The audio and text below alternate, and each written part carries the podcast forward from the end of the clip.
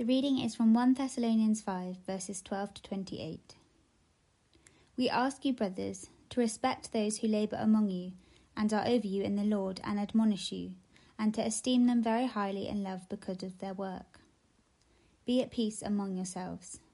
And we urge you, brothers, admonish the idle, encourage the faint hearted, help the weak, be patient with them all. See that no one repays anyone evil for evil, but always seek to do good to one another and to everyone. Rejoice always, pray without ceasing, give thanks in all circumstances, for this is the will of God in Christ Jesus for you. Do not quench the Spirit, do not despise prophecies, but test everything. Hold fast what is good.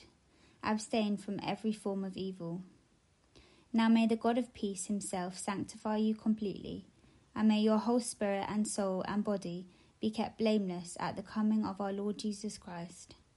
He who calls you is faithful, he will surely do it. Brothers, pray for us. Greet all the brothers with a holy kiss.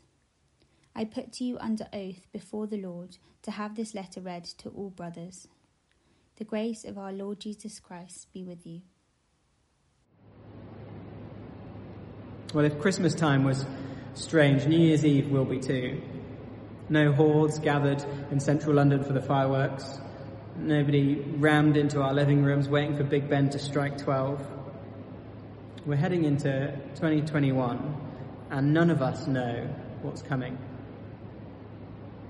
There's so much uncertainty. That's the nature of the future, isn't it?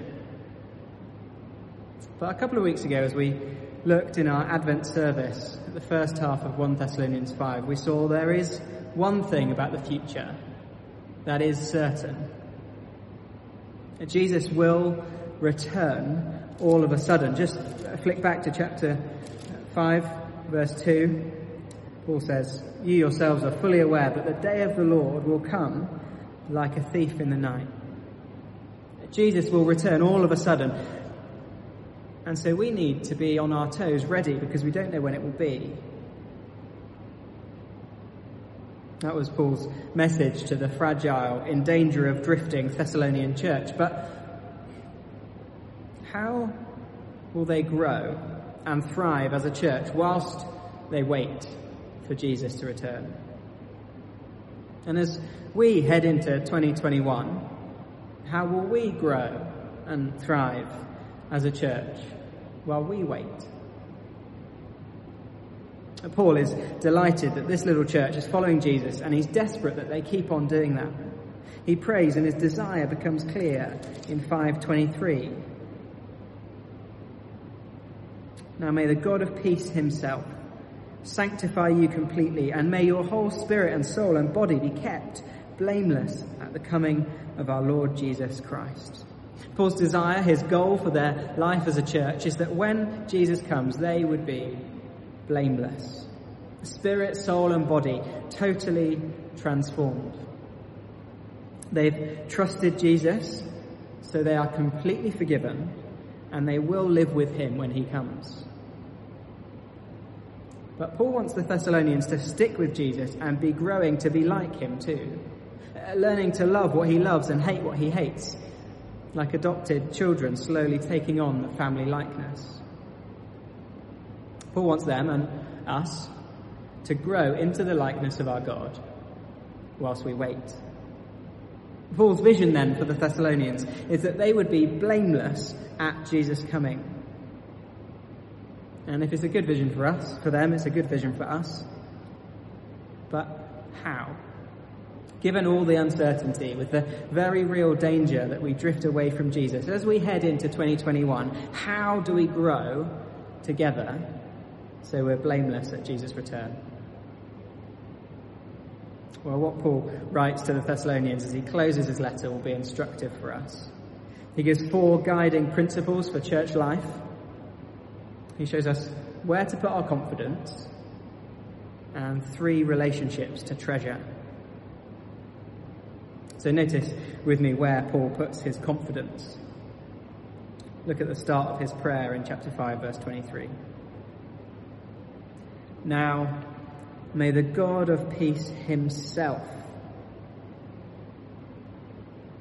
Paul's confidence isn't in Thessalonian work ethic or strength of character. His confidence rests wholly in God. That's where he lands in verse 24. Have a look. He who calls you is faithful. He will surely do it. And may God, he will, Paul says. All his confidence for, Thessal- for the Thessalonians to be blameless at Jesus' return is in God's faithfulness. So the big headline for us as we go into 2021 seeking to be blameless at Jesus' return is that we trust in our faithful God to keep us. We trust in our faithful God to keep us. Uh, not relying on our own willpower or intellect, not I'm going to grow and I'm going to stay Christian because I've gritted my teeth and I'm determined and disciplined, nor my 2020 was so hard. I don't think I can carry on being a Christian. I have no energy left. Neither of those. No, we go into 2021 confident He, God, is the one who will hold us fast. He will give us our daily bread. He will help us persevere. Each step of this coming year, individually and as a church, we need to lean into Him, rely on His faithful care to keep us. He is the captain of the ship. He will get us to our destination. So my everyday of 2021 be marked by our trust in our faithful God. Now, that doesn't mean that we just sit back and do nothing. This is active trusting, and Paul gives us three relationships to treasure as we trust our God. First, our relationship with our pastors and leaders, uh, then our relationship with our church family, and our relationship with the Holy Spirit. We're just going to scratch the surface of each, so you'll probably want to think harder and longer about some of this stuff during the week. But if we made it our aim in 2021 to trust our faithful God and treasure these three relationships, we'll be right in line with Paul from 1 Thessalonians 5. So let's have a look at verses 12 and 13. Treasure our pastors and leaders. Verse 12. We ask, brothers, we ask you, brothers, to respect those who labour among you and are over you in the Lord and admonish you, and to esteem them very highly in love because of their work. Be at peace among yourselves. The first port of call is the relationship the church family has with its leaders. It's not that these people are more important, but they are, as verse 12 puts it, those who labour among you and are over you in the Lord and admonish you. People in the church family who work hard to lead us towards Jesus and teach us God's word. Who prayerfully labour to help us grow and to wait for Jesus well.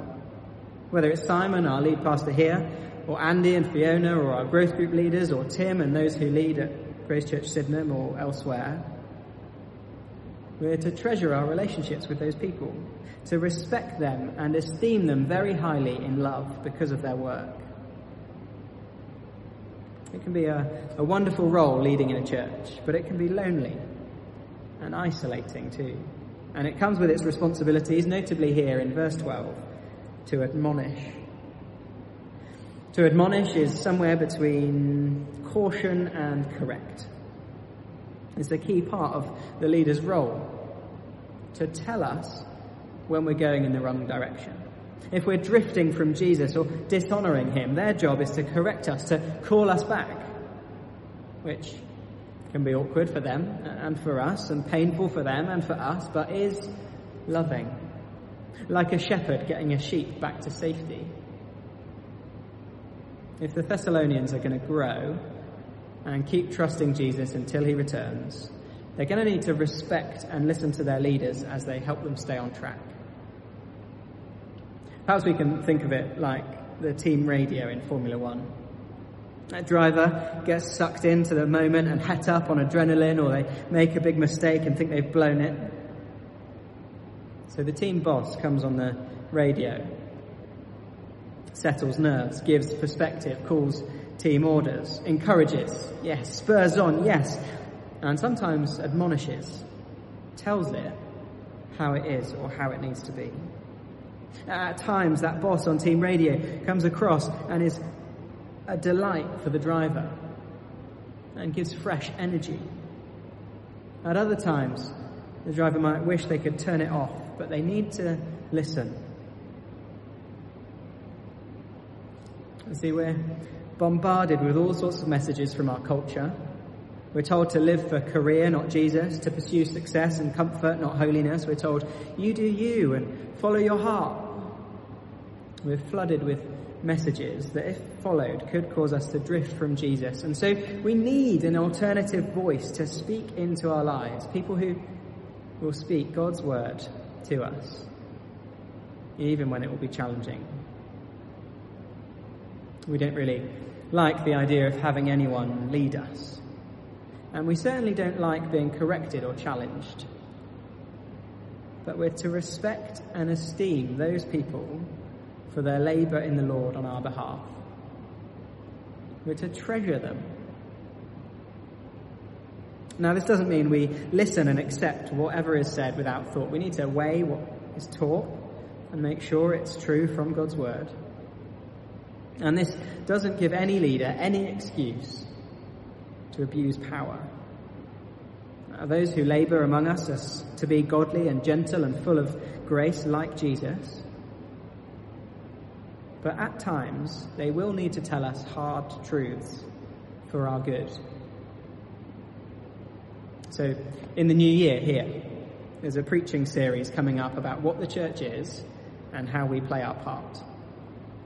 And some of what is said will cause us to rejoice.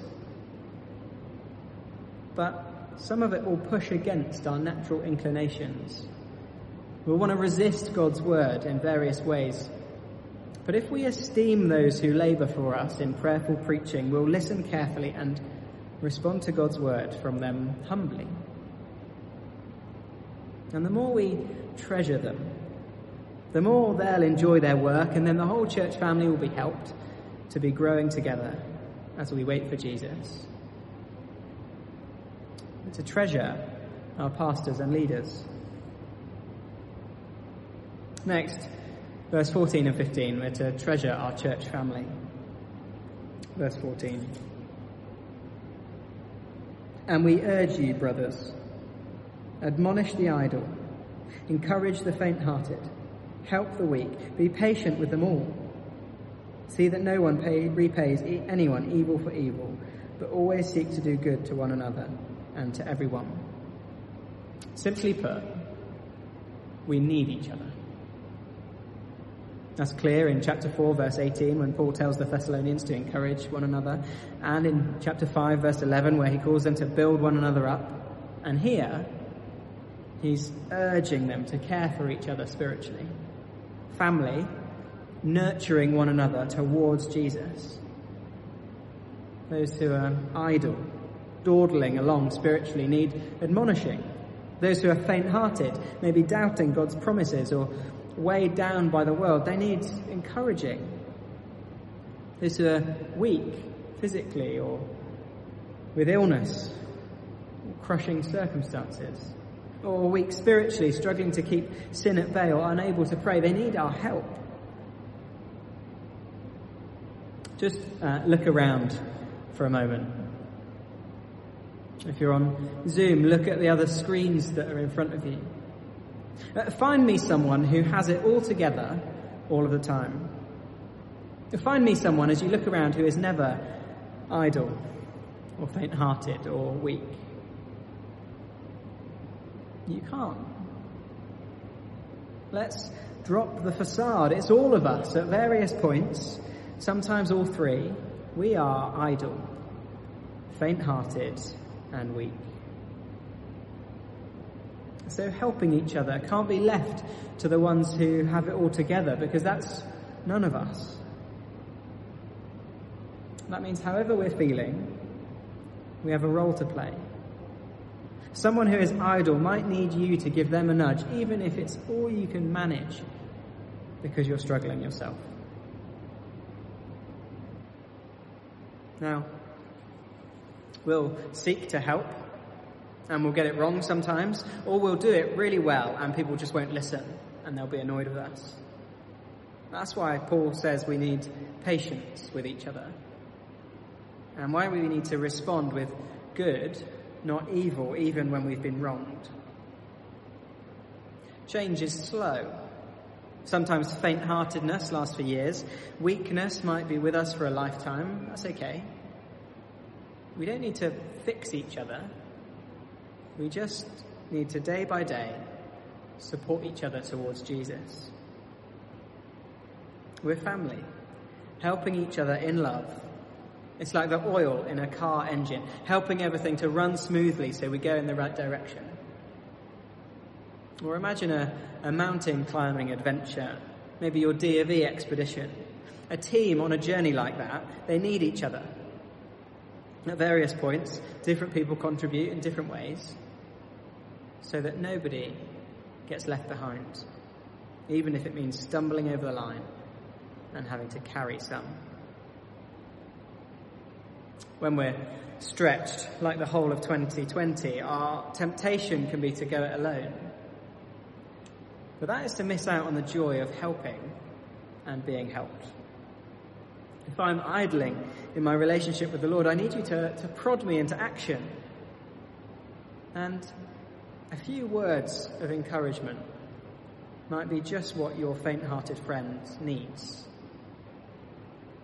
We can confidently assume that people are something of idle, faint hearted, or weak a lot of the time. So maybe we can cut through some of the small talk and get to helpfully encouraging each other a bit quicker. Saying something like, Hey, Warren, how have you been feeling faint hearted? This week, I'd love to encourage you. Or, or, Jake, is there an area of your life where you've just been idle towards your relationship with Jesus? I'd love to spur you on and give you a nudge. As we enter 2021, we need to treasure our relationships with our church family. Perhaps more than ever before, given we're separated by COVID restrictions. The danger is that we turn inward when others most need us and we need them through 2021, let's be praying for each other and helping each other look to Jesus day by day. The first two relationships were horizontal, the third is vertical. Treasure the Holy Spirit. Verse 16. Rejoice always. Pray without ceasing. Give thanks in all circumstances, for this is the will of God in Christ Jesus for you. Do not quench the spirit, do not despise prophecies, but test everything. Hold fast what is good, abstain from every form of evil. Our God is Father, Son, and Spirit. And Paul wants us treasuring the Holy Spirit and his work in our lives, not resisting it. His primary job is to magnify and shine a spotlight onto Jesus for us. Just flick back to chapter 1, verse 5. Notice, as the Thessalonians heard God's word, it was the Holy Spirit who convinced them to trust Jesus. And verse 6 it was the Holy Spirit who caused them to have joy at Jesus despite affliction. Living in all Christians. The Holy Spirit's job is to take us towards Jesus, like a wind blowing in that direction. And we can either be like a ship and hoist a big sail and be motored on by the Spirit in us, or a ship with an anchor down resisting the breeze. He is working in us that we would, verse 16, rejoice always, pray without ceasing, and give thanks in all circumstances. That's God's will for us and the work the Spirit longs to do in us. Now, it's not a call to pretend everything's okay all the time. But whatever circumstances we face, the Holy Spirit wants us to see God's goodness and faithfulness, and so rejoice, pray, and give thanks. Naturally, I don't want to do those things. I push against them when things don't go my way. And I resist as if I'm pouring water on the Spirit's fire, quenching or dropping anchor. And let me try and give you an example of what I think Paul is talking about. Last Saturday, when Tier 4 was announced, I was grumpy and sad and disappointed. And in some sense, that's fine. They're honest emotions, that's, that's how I felt. But then I looked at my phone and the Bible app I've got highlighted a verse of the day. It flashed up and said, Rejoice in the Lord always. I'll say it again, rejoice. From Philippians 4, verse 4. And I thought, No. Leave me alone. I don't want to. And I put my phone down and I had a little sulk. And then I reflected for a moment and thought, no, that's right. Actually, that is the way to go. I have so much to be rejoicing about because of Jesus, even when things go badly. Now, observing that situation, we could think, hmm, well done, Jake. That's a very good godly response to a tricky situation. But I think that would be to give too much credit to me, and it would fail to treasure the Holy Spirit. Because in reality, left to myself, I see God's word tell me to rejoice, and I put my phone down in a huff. But the Holy Spirit's work is to help me look to Jesus. So, like a friend, he says from within, Hey, hey, Jake, come on. Just think about it for a moment. Reflect on Philippians 4. Come on, I know tier 4 is a pain, but Philippians 4, it's good. Let, let's look at it together. Come on, think about it. God's good. Look, He's faithful. You can trust Him. Look to Jesus. Come on. And as I listen to His prompting, I can either push against it and quench it and stay in a huff, or I can treasure it and look to Jesus and rejoice at how good God is. If that is one of the ways the Holy Spirit is at work in us, prompting us to look to Jesus and rejoice, to pray and give thanks, whatever the circumstances, don't we, don't we need that day by day? When we're having a tough time and a friend reaches out to encourage us with God's word, if we're low, we'll be tempted to ignore, but the Spirit wants to help us look to Jesus. Don't quench him treasure him. It might, it might well be that you're in a, a really deep pit at the moment. And Paul isn't saying to you, stop being silly, get over it, just rejoice and give thanks. But by his Spirit, God does want to draw you close to him and help you to see all you have in Jesus. He wants to help you to cry out in prayer however you're feeling. Maybe it'll just be a quiet murmur to start with. But treasure the Spirit's drawing you to God. And cry out. And bit by bit, step forwards into the work of the Spirit. With the uncertainty of 2021 looming, let's be attentive to the Holy Spirit as He prompts us to look to Jesus, to rejoice, pray, and give thanks treasure him. Now it's true, the Thessalonians don't know what's around the corner for them. They do know, though, Jesus will return. And through his letter, Paul has given them clear direction. He wants them to be blameless when Jesus returns, and so he calls them to trust their faithful God and treasure these key relationships. And so for us, as we head into the uncertainty of 2021, Will the vaccine work? Will our holidays happen? Will we be able to meet all together again as a church family? We don't know. All sorts of highs and lows will come our way over the next 12 months. Under pressure, we'll likely disagree with our leaders when they call us to action. We'll get annoyed with each other and keep our distance from church family. We'll push back against the Holy Spirit's work in us. So, how do we grow and thrive as a church in 2021 while we wait for Jesus' return? We heed the call of 1 Thessalonians 5. We trust our faithful God to do his work in us. We treasure our leaders, our church family, and the Holy Spirit. Friends, God is faithful. He will keep us. So let's rely on Him and stick together. Let's pray. Our great God, may you sanctify us completely, and may our spirits, souls, and bodies be kept blameless at the coming of our Lord Jesus Christ. We've seen that you're faithful. We trust you to keep us and do your work in us. We pray in Jesus' name. Amen.